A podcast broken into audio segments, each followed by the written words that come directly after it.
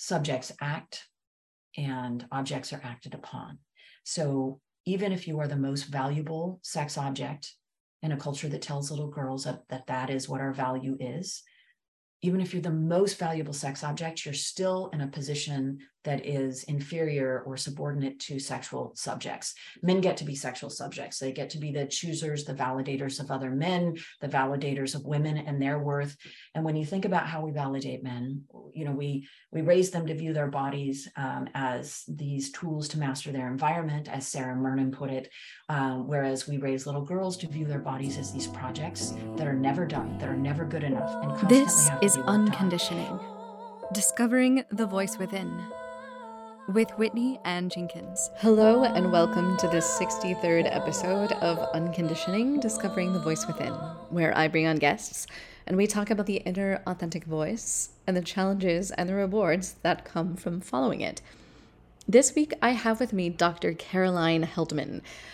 Caroline is a political scientist and a chair of the Gender, Women, and Sexuality Studies program at Occidental College in Los Angeles.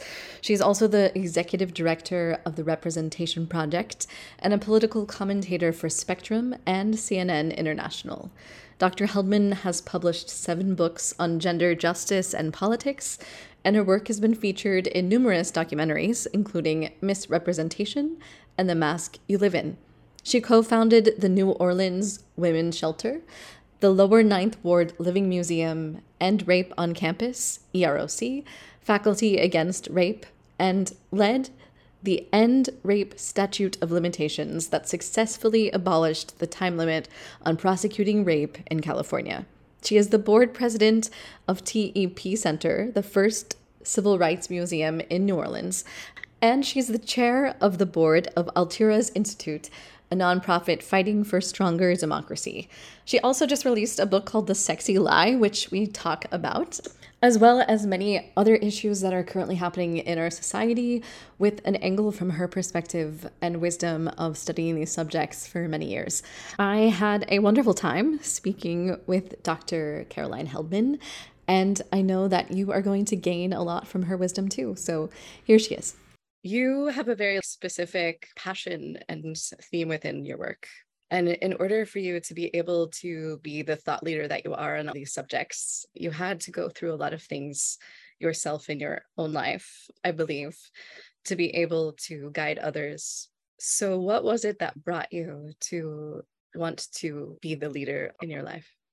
I would say that my interest in feminism was really piqued by my sexist father, who uh, he passed away a decade ago and, and had quite a, a shift at the end of his life. But I grew up in a household with one brother and five sisters, and the girls were not allowed to cut their hair or wear pants.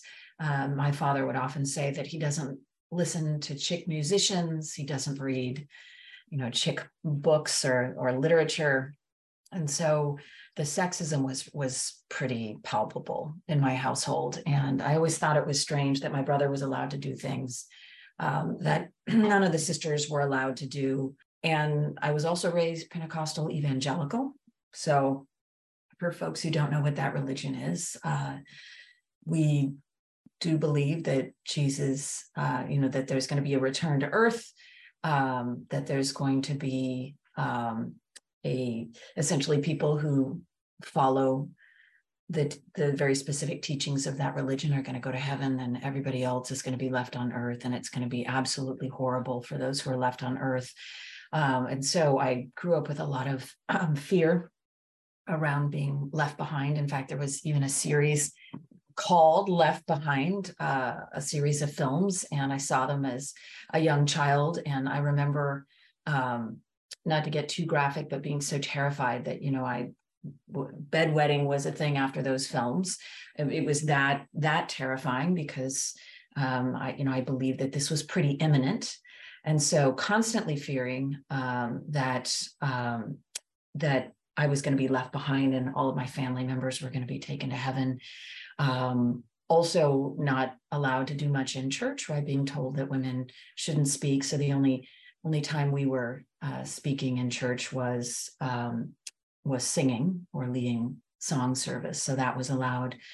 And so I grew up in what I would call a very gender rep- repressive household. And when uh, a friend of the family uh, slipped me a book as uh, a, a, tween, uh, the book was the feminine, the feminine mystique by Betty Friedan.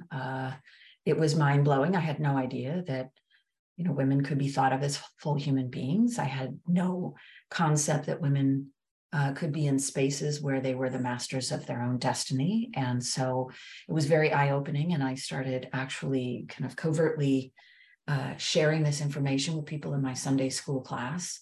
Um, I should also point out that I was homeschooled uh, as a child uh, because my parents were worried about the very uh, worldly influences I might encounter. And so um, it really was kind of a closed loop. I should also mention that we we didn't have a television um, set. There was uh, a neighbor's television set that sometimes we would wheel over uh, once every few years when Roots came on. Oddly enough, my parents were hyper conservative and religious and also cared deeply about racial justice. Um, and so it was this odd combination of um, conservatism and kind of a, a, liberal notion that at least when it came to race, not gender, but at least when it came to race, um, we needed to be compassionate and inclusive. And as much as I'm very critical of my father, um, and as much as I have moved away from the church and I'm now a pretty hardcore atheist, um, his his kind of edict or his drive was a Bible verse, right? That if, as Jesus said, if you have done it unto the least of these, my brethren, you have done it unto me. In other words, um, you need to be serving people who are the most vulnerable, who are the most threatened in society. And so um, I, I, think that his um, his approach to that is definitely something I use now in my social justice work. Although I will say, um, not in a way that my dad necessarily would endorse or ever has endorsed. Wow, yeah. So so your connection to the outside world was very limited and you were set up with all of these boundaries surrounding you. And that book seemed to be what propelled you to sort of have a different perspective that you wouldn't have had otherwise.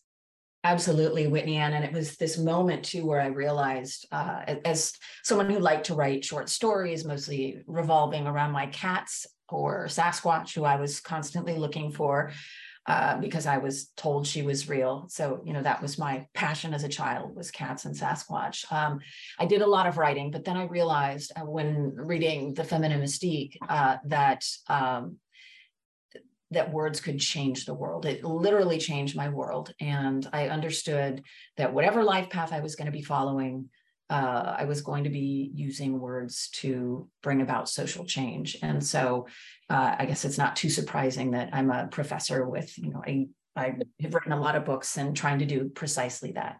Mm, absolutely. So you you said that you have sisters. Were you able to share this book with them as well?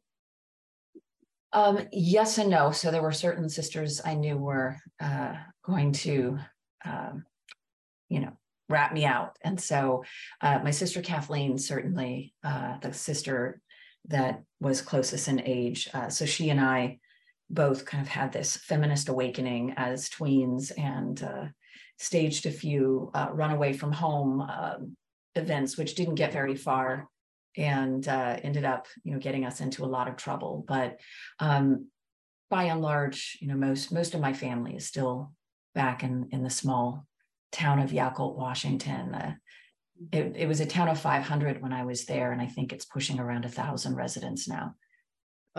Yeah. So this inner drive um, drove you in your inner voice, your authenticity that you were connected to by reading this book, uh, to leave that town at some point. So, what was the thing that allowed you to do that? Well, Whitney, I'm critical a bit of homeschooling, but I will say one thing that it did do was accelerate my learning. Uh, I, you know, public education is paced at at some this the lower end or the slower end of the classroom for obvious reasons. As an educator, I understand that you can't leave folks behind, but what that means is that um, you can move probably more quickly I'm really critical of homeschooling because uh, when it's it's done in order to maintain an ideological barrier around your child, I think it can be pretty harmful. But I will say that homeschooling allowed me to graduate from high school early and go to college early. And uh, I was a, a, young teenager. And um, as soon as I finished up my BA uh, in business administration, uh, I hopped on a plane, uh, still a teenager, uh, hopped on a plane to Washington, D.C. to work for Jolene Unsoeld, the third district of Washington state. And this was my first trip away from Yacolt, Washington. So I landed in Washington, D.C., and saw uh, my first day there the biggest rat I had ever seen. And I'm a huge animal lover. And it doesn't matter how big the rat is, I'm going to love that rat. But I, I thought it was a dog. And of course, I'm trying to pet it and it's running away from me. Uh, so I had, you know, these, this hillbilly child, hillbilly teen uh, in DC experiences. And it was just an incredible awakening working um, as a legislative uh, correspondent in Congress uh, and then applying for my PhD and, and going up to Rutgers. Uh, it was the only women in politics PhD program in the world at the time. Uh, so it was um, certainly a radical shift in my worldview moving to the East Coast and these big cities, having come from Yacolt, Washington. Absolutely, from Washington to Washington. yep. Excellent. So, in your PhD studies, what was your focus specifically?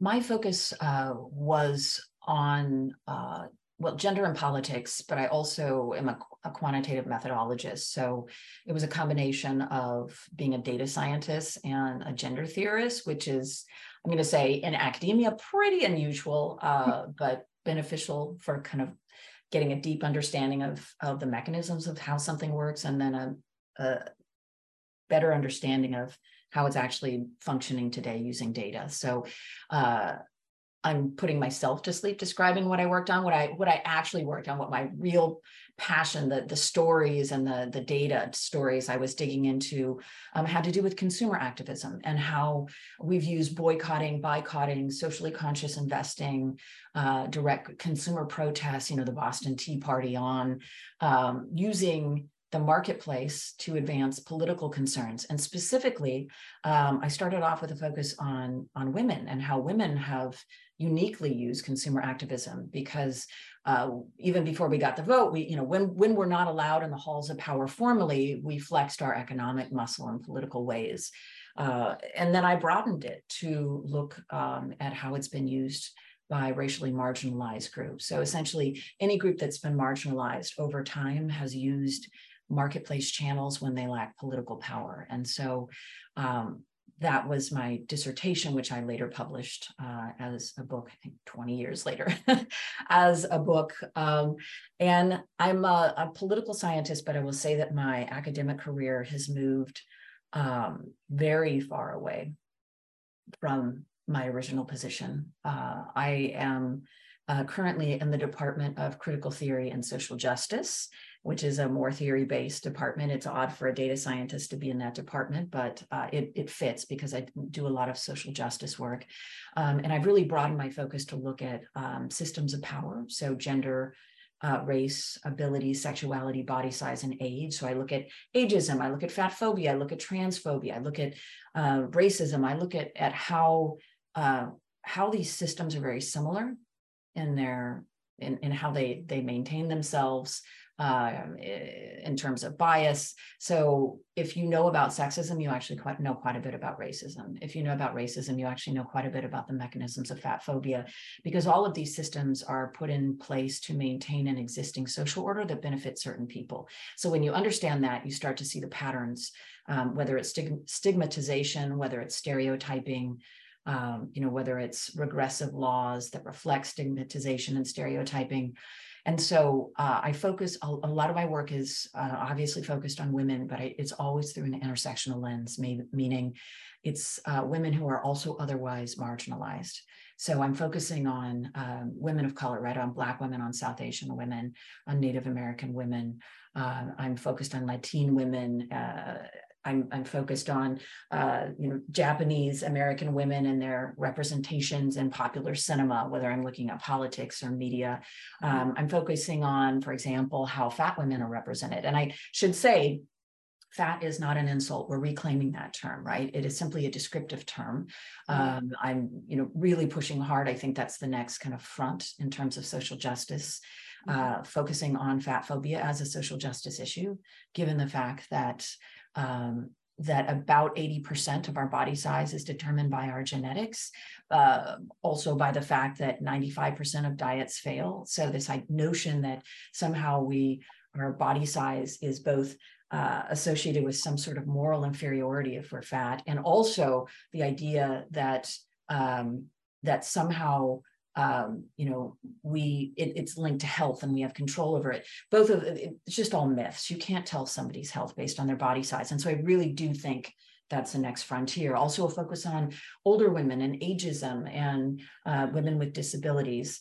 And I do a lot of work around um, sexual violence prevention as uh, as it affects all of these intersectionally marginalized women. Yeah, so taking like a very, very specific focus and looking at the big picture of like how everything is affected within that. Um, what is something that you learned that surprised you in all of that research? Mm. I think the thing that surprises me the most, and maybe this is the my focus on um, research and activism around sexual violence, is how much um, we as women internalize the burden of sexual violence how much we both don't recognize it as sexual violence. We recognize it as something that's wrong. I have a lot of students who will come to me and say, This thing happened, but they don't call it rape. And then when um, it's identified as rape or sexual assault, uh, we really do go through this process where we try to determine our role in it and what we could have done better, right? What was I wearing? What did I say? What signals was I giving? So, how much we have internalized something that we know to be fundamentally and profoundly wrong. And anyone who's experienced sexual violence, violence, and it's not just women, uh, it's disproportionately women, and, and men are 99% of perpetrators. So there's certainly a gender element here. Um, I think it's important to note that, and also important to note that gender nonconforming people and trans folks face higher rates of sexual violence than anyone else. Um, but I think it's remarkable that women know that we shouldn't have to experience this, but we still take on so much of the shame and the stigma and the burden of preventing it. Um, and we don't do this with any other violent crime because it's it's some fundamental level.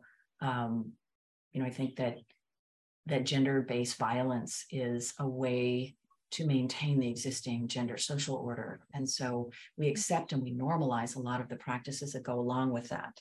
Um, so, for example, women are supposed to be sexual gatekeepers and men are supposed to be sexual pushers, right? And so we set it up where consent is always, a, it, it's often hazy because of, of the gender norms when it comes to interacting, whether it's a hookup or a relationship.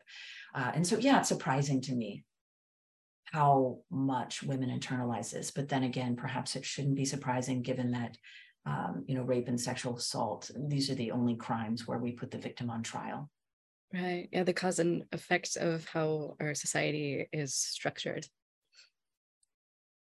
Mm, yeah, it's a, it, really well put, Whitney. And it's this we structure society through our institutions, our norms, our practices, our laws.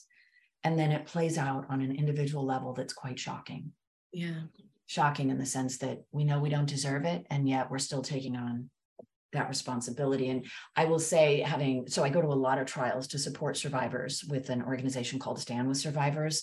And we were recently at the Danny Masterson trial, and he is a member of Scientology.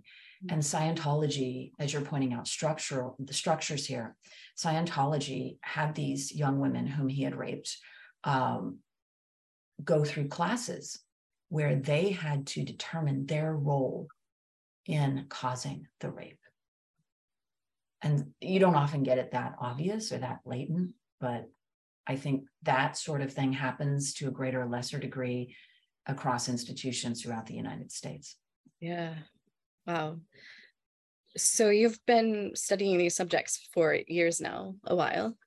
Um, have you witnessed changes within this and where do you see it going in the near future?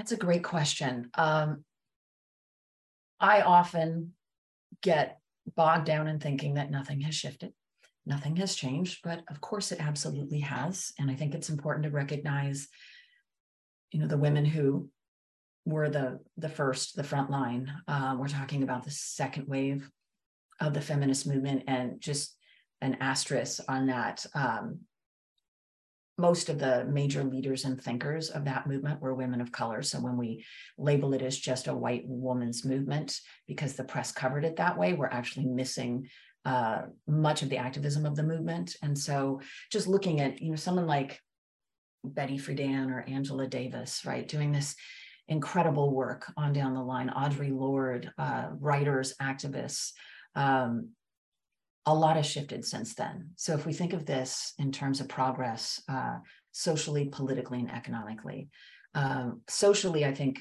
women have taken two steps forward and one step back by embracing sexual objectification as being empowering, which is the subject of my new book.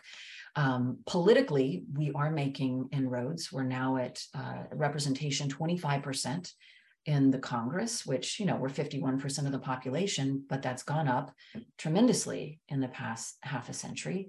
Um, economically, even though, um, you know, we still have a massive wage gap, and certainly women of color have a bigger wage gap than white women, uh, we are closing that wage gap. Progress is very slow uh, but women have moved into professions. Uh, women are the majority of students undergraduate from many degrees now. Uh, we've had about 50% uh, of women uh, enrolled, or 50% of college students who are enrolled are women starting in 1984. So we're definitely seeing some progress. Uh, rates of sexual violence uh, remain high. Um, I think there are a lot of, you know, the, the wage gap is closing very slowly. There's a lot of sexual harassment in the workplace. Uh, there are a lot of experiences that we we have as women that remind us that we're second class citizens. And if you're a woman of color, a disabled woman, or fat woman, or an older woman, you're a third or fourth or fifth class citizen, depending upon um, how you know those intersections really layer on top of one another. Um, but I will say that we've definitely made progress and I think that because we have the memory of a goldfish, because you know, social media has of course made this worse. I love social media, but we really don't know history. Young people haven't known history for a long time in our country. And with social media, there's actually no kind of impetus to even be connected to previous generations or to know um, what has gone before. But I think it's important for young young feminists to keep in mind that um, yeah, this battle has been going on for a really long time. We are still in the in the fight, uh, but much progress has been made. So your book, The Sexy Lie, what was there something specifically that inspired you to write this book? That's a great question. So many great questions, Whitney Ann. Um, so the sexy lie, uh, the war on women's bodies and how to fight back is a project that is not kidding, 20 years in the making. So I started writing and publishing on this subject as a cub academic in the early 2000s. And uh, the motivation for writing the book was uh, a gift from my no media homeschooling upbringing, because when I was finally exposed to popular culture, uh, the images of what people were saying were empowering for women were jarringly not empowering. And i'm not talking about from a prudish perspective or you know cover up or that sort of the, the slut shaming. Um, specifically i'm talking about the idea that um, the second uh, wave of the feminist movement brought with it this sexual revolution, which very quickly got taken over by marketers and corporations and then sold back to women as empowering. But at the end of the day, being a sex object is just theoretically and empirically not, not empowering. So um, theoretically, it's not empowering because we simplify the world uh, in our thinking. Humans have to in order to approach the world in a way that that we can is digestible. Um, and the, the dichotomy at play with sex objects is the subject object dichotomy. So to make it simple, subjects act and objects are acted upon. So even if you are the most valuable sex object in a culture that tells little girls that that, that is what our value is, even if you're the most valuable sex object, you're still in a position that is inferior or subordinate to sexual subjects. Men get to be sexual subjects. They get to be the choosers, the validators of other men, the validators of women and their worth. And when you think about how we validate men, you know, we we raise them to view their bodies um, as these tools to master their environment, as Sarah Murnen put it, um, whereas we raise little girls to view their bodies as these projects that are never done, that are never good enough, and constantly have to be worked on. And this is where marketers come in, right? Because the bigger the gap gap between where we think our body is and where we think our body needs to be, uh, the more products we'll buy. So they present to us impossible standards of beauty, of thinness uh, that are constantly appearing all over the place in thousands of ads. And so what has happened is marketers are driving this idea that women need to be sex objects because it makes them money. And we really need to break out of that because that's the theoretical side of why it's not empowering and, and was very obviously not empowering to me as someone who was coming into media with fresh eyes as a as a teen. Um, but there's also so much empirical data that it's not empowering. We know that the more girls and women view themselves as sex objects the lower their self-esteem uh, they're more likely to have an eating disorder uh, the higher their rates of body shame, uh, the lower their aspirations and ambitions, the lower their confidence, the lower uh, their desire to be in a leadership position. So, believing the cultural script that we are supposed to be sexy and that's how we get power is fundamentally damaging to girls and women. And so, um, yeah, I felt a deep like desire to get that information out into the world. And when I did, it was a new thing, which was surprising to me. I just figured a lot of people were writing about it. But you actually have to go back to the 1970s and radical feminists to find people making these critiques. And what happened between the radical feminist critiques of the 1970s and when I started really focusing on this in the early 2000s what happened is corporations just convinced women using mostly celebrities who didn't have a lot of power early on in their careers uh, as as tools to promote this lie. And so um, I did a, a, TED talk in. It was marvelous, actually. I, I was going to bring it up, um, but you are, so go ahead. well, and that's where I realized there's such a hunger for it. Yeah. And then I went through the juggernaut of the big time publishing process and mostly heard, you know, I don't want to be talking about depression and eating disorders and sexual violence. And and i do make the argument in the book that uh, the first step in violence toward a group is dehumanizing it. And what is sexual objectification? It's the process of turning a human being into an object. So the widespread normalized expected sexual objectification of women is the first step in violence against us because it's dehumanizing. Yeah i've i've been thinking about this I've been thinking about the novel Lolita and how it's very clearly about child abuse and pedophilia, and how that term Lolita has now been glamorized, and women are now like using it almost like a badge of honor. Lolita, the book, is troubling because, it, well, that's certainly how I read it, and you read it. I think there are a lot of people, especially men, who are reading it as the glamorization of control, power, and dominance over a child. Um, the film certainly glamorized it. Uh, and the fact that girls are and young women are embracing this now is an attempt to maximize their status as a sex object, even though, as I pointed out, you're ultimately always giving your power away to somebody else who's validating you if that's your standard for for value and i shouldn't I should take a step back and say I'm not blaming girls and women at all. We're born into this system. By the way, it's a system that's always uh, it's a game that's always stacked against us because uh, you will constantly try to be the most perfect sex object in order to get the most heterosexual attention in order to validate your worth and existence on this planet. And you'll spend the amount of time that it takes to get three PhDs over the course of your lifetime doing all of this ridiculous habitual body monitoring, where we're thinking about our bodies, uh, constantly working on improving uh, hair, makeup, etc. And I'm not saying move away from that entirely. I think there's a lot of joy to be found in makeup. I wish men could find that joy too. Uh, but um, at the end of the day, we spend a lot of our time chasing something that ultimately we're going to age out of. And it's a fascinating uh, kind of experiment too with young women who who think they're never going to age.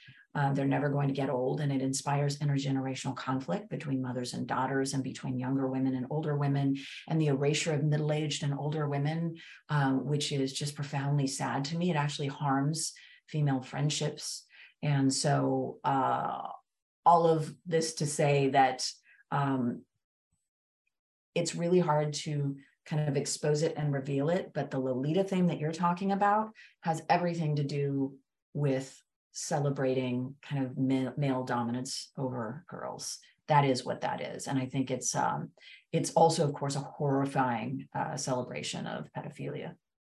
Yeah, I agree. And the fact that it's like high art, the fact that that's how how dominance over teen girls gets normalized and celebrated in our culture through the vehicle of high art should be, you know, uh, sound some alarm bells for folks who care about the status of girls and women in our culture. Absolutely. Yeah, and young women and I I would I would never want to be like growing up as a young woman right now with all of the social media and pressures like on top of all of these things as well. So, what are your opinions on this, and how can we perhaps come to a better structure or solution? So, I just published The Sexy Lie, as I know, uh, mentioned, after 20 years. And the reason that it took so long to finally publish it after the, you know, the viral TEDx video and uh, other articles that were really well received. So I knew there was a hunger all of this to say, not to pat myself on the back, which is fine for women to do, but that's not why I'm, I'm saying this. But I knew there was a hunger everywhere I go. Women want to talk to me about this.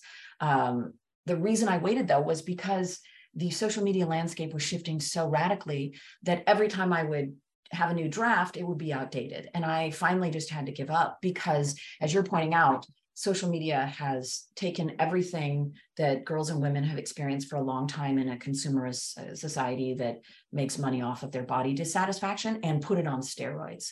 So uh, yes, we now have you know this kind of bifurcated self where you are a young woman with all of the pressures of being sexy and hot and thin, uh, and you're a different person online than you are in real life. But of course, who you are online and whether you get validation for that has profound effects on your well-being, your depression, ideas about yourself in the real world. And so it is not surprising to me that we are witnessing a teen mental health crisis. Um, certainly, it's being driven by the actual mechanics of social media. We have research on this, so we know that with the advent of and widespread adoption of social media by young people in 2012, uh, starting in 2012, over the course of the decade, what we've seen is a decline in real life relationships, which has an effect on your mental health. Uh, also, a decline in the average number of hours you sleep, which is a primary driver, for example, of suicidal ideation, but certainly well being uh, overall. But I would go beyond that and say, it's not just the mechanism of it it's also the content that folks are being exposed to. So girls are being uh, you know pressured uh, with impossible images of being both a sex object and being you know incredibly thin and airbrushed. Um, and boys are being really pushed with these ideas, these artificial false ideas of traditional masculinity, which is, of course, so fragile that you constantly have to be uh, proving it. Um, but these these notions that uh, of the man box that boys have to be in control they have to be in charge uh, they can't have any emotions um, in fact I, I write and think a lot about how we create the man box in ways that are so damaging to boys and men and it's not organic right? We create the man box by telling boys to be everything that girls are not to reject the feminine to not cry to not throw like a girl don't show your emotions. And then somehow we, we so we raise you know 49% of our population to build their core identity around rejecting everything that we're teaching the other 51% that they need to be and somehow we scratch our heads when they are they don't respect women or don't fundamentally see women as full human beings. And i think it that is a fact that runs way deep that we don't talk about. I think it would be it's scary for women to acknowledge that. Um, but boys and girls and gender nonconforming folks are getting terrible messages through social media that put more pressure on them than any previous generation. We beta tested this technology on children, and now we are seeing the results of that. And um, we, as adult humans who put this technology into the world without properly, you know, doing our due diligence to see how it would affect them, uh, shame on us. Um, also, we can immediately shift that right by uh, by more um, thoughtful ideas about what folks are being exposed to through media literacy, through putting on your armor and going out into the world every day and understanding how these images are affecting us. And I think it's important too to keep in mind um, that if we didn't live in a world that sexually objectified girls and women, we would probably have a lot more sex and a lot better sex because there's a huge difference between being a sex object whose sexuality exists for others and being a sexual subject whose sexuality exists for yourself. So being sexual and being sexy are not the same thing. In fact, I would argue that being sexy gets in the way of being sexual, mostly because of something called spectatoring. When you get into a sex act and your your ideas about pleasure are constantly being interrupted by thoughts about, you know, thigh fat and oh, does my you know my boob flopping over here look terrible? I mean, we're constantly monitoring our bodies all day long. Girls and women are in a way that's always surprising to you know my male students but also especially when we get into sex we start really thinking about what our body looks like for our partner or partners and it gets in the way of sexual pleasure. So yeah being a sex object actually is two thumbs down when it comes to uh, having great sex. Yeah yeah I, I i was gonna like bring that up because that stuck out to me in your ted talk uh, when you were speaking about pleasure and when it seems to be correlated specifically with social media and connection like with human connection it seems like the pleasure of connecting with a human actually has been replaced with like a dopamine hit of a like that's a great observation whitney ann uh, and it's an addiction model right so we know that both porn and yeah. social media companies are deeply invested in the addiction model where they ramp up the content, uh, which is why you see uh, social media de- posts that are uh, involve conflict and debate will get more views and they'll push those further because it keeps you hooked. Um, and in porn, we actually see the escalation of um, violent acts uh, and degrading acts in order to keep you addicted and take it to the next level of addiction. It's the same model that video games use. And so it's really troubling to see all of this power in the hands of a small number of companies um, that are dictating our sexual lives, our social lives. And Gail Dines has written a fantastic book called Pornland, in which she talks about how pornographers have essentially um, hijack the sexual pleasure of young millennials and now Gen Z and Gen Alpha, uh, where they're having less sex and they're having less pleasurable sex, but they're consuming more porn than ever. And that's the dopamine hit, which is not an IRL experience, which can elevate the human soul. And, uh, and actually causes physical dysfunction too among men as well. It does. Much higher rates of erectile dysfunction and other uh, forms of uh, sexual dysfunction for men. Uh, and for women, you know, if you're watching porn, because I've done porn research, uh, you're not learning where the clitoris is and just want to put a PSA out that uh, that's actually the site of orgasm. So, as much as you're being told it's all of these other orifices and holes, um, which is great in sex, I don't know how explicit we can get here, but as far as you want to. It's all, all fine.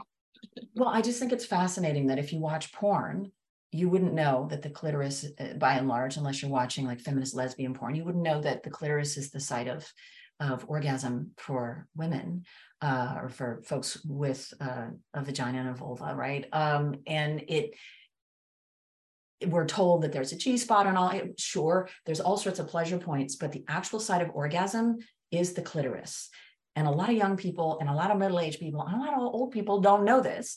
Um, and it the the um, corollary for me with men, the site of their orgasm is their penis, right? That is their site of orgasm. But imagine we ran all of this uh, the, uh, basically a campaign uh, trying to convince men that their inner thigh was their site of orgasm.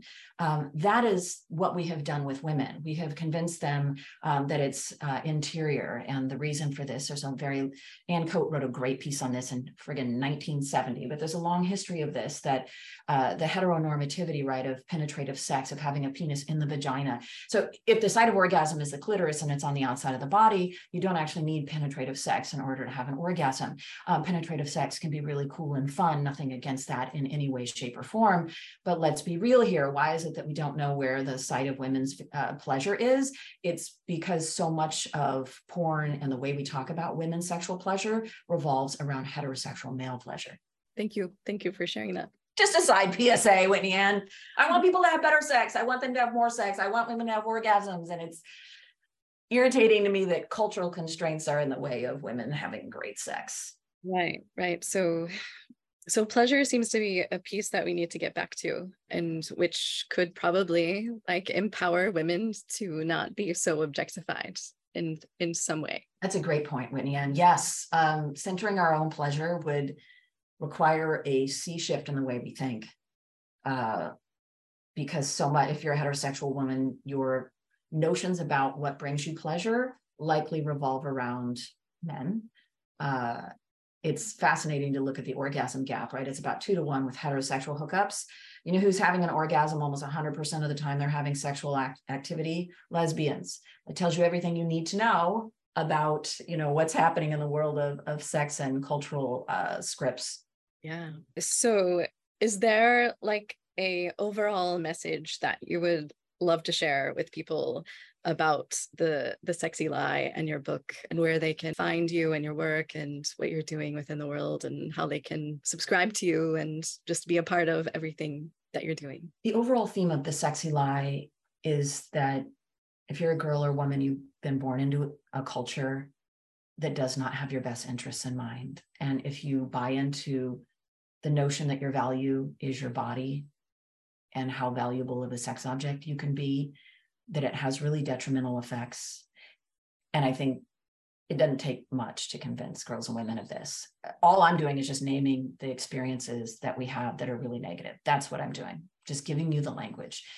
But I think the bigger point of the book is um, that we don't have to take it lying down, right? That um, we can't shift this culture, probably because it's patriarchy plus capitalism, and those are two really big systems, but we can navigate it in a way that is humanizing for us. We can recognize it, we can limit its damage. And so it's really a book of empowerment to say, here's what it is. This is why it's a problem. This is who's pitching it to you and why. This is who's making money off of it.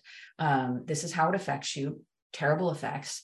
Uh, and that's the the chapter that that a lot of women um, have written to me about and said, "Oh, I connected with this." Um, and then here are all the tools to get around it. Like here are all the tools to navigate it. You can't not wear makeup because you're seen as less professional in a professional settings. So don't shoot yourself in the foot um, by wearing no makeup, but you should know that if you're sexually objectified in the workplace, the only people, only women that doesn't affect are secretaries. So if you are in a, a position of middle management or in a position of authority and um, you dress in a way that promotes a sexual objectification, um, that it will be held against you. And all of this is not about slut shaming. All of this is to say the system is broken. This is how you navigate it. And I really believe, I strongly believe that you can't navigate it if you don't understand the problem. And I don't think you can just go cold turkey and leave the culture. I don't I don't think that's the way to do it. So it's really an empowering book about all the tools and uh, you'll need to build your armor and then go out and fight it. And I do have all sorts of ideas of what you can do at the individual level, of what you can do at in your family, uh, your community, and then what you can do kind of at a structural level with media companies, with um, you know political parties, with political leaders and, and laws and legislation. So um, a lot of kind of let's do this, ladies. Um, and not in a way that's patronizing, right? And not in a way that says, oh, we can just change the world. I actually say, you know what, we can't. So let's change this little piece right here and let's make our lives better. Um, so you can uh, order the sexy lie. All of the proceeds are going to a, a anti-sexual violence nonprofit. So if you just Google it, um, my website is drcarolineheldman.com. Uh, I, as I mentioned, am a professor and I publish on different subjects, um, but this is definitely my my passion uh, is helping girls and women navigate a world that asks them to be dehumanized second class citizens. Um, also, if you need any assistance with uh, rape survivorship and moving through that, I work a lot with folks who are going to go public and try to really help them put on, to use the term again, help them put on armor for what comes next as a public survivor of rape or sexual assault. Um, and all of my social media handles are at Caroline Heldman. Uh, please get off Twitter. I'm trying to make the move over to Threads. And as we're recording this, Threads has uh, 30 million uh, folks, which is really exciting. And I only say this because I think Mark Zuckerberg is uh, a slightly less offensive dude bro than Elon Musk. And I want to live in a world where we don't elevate either either of the archetypes that those men are. Yeah.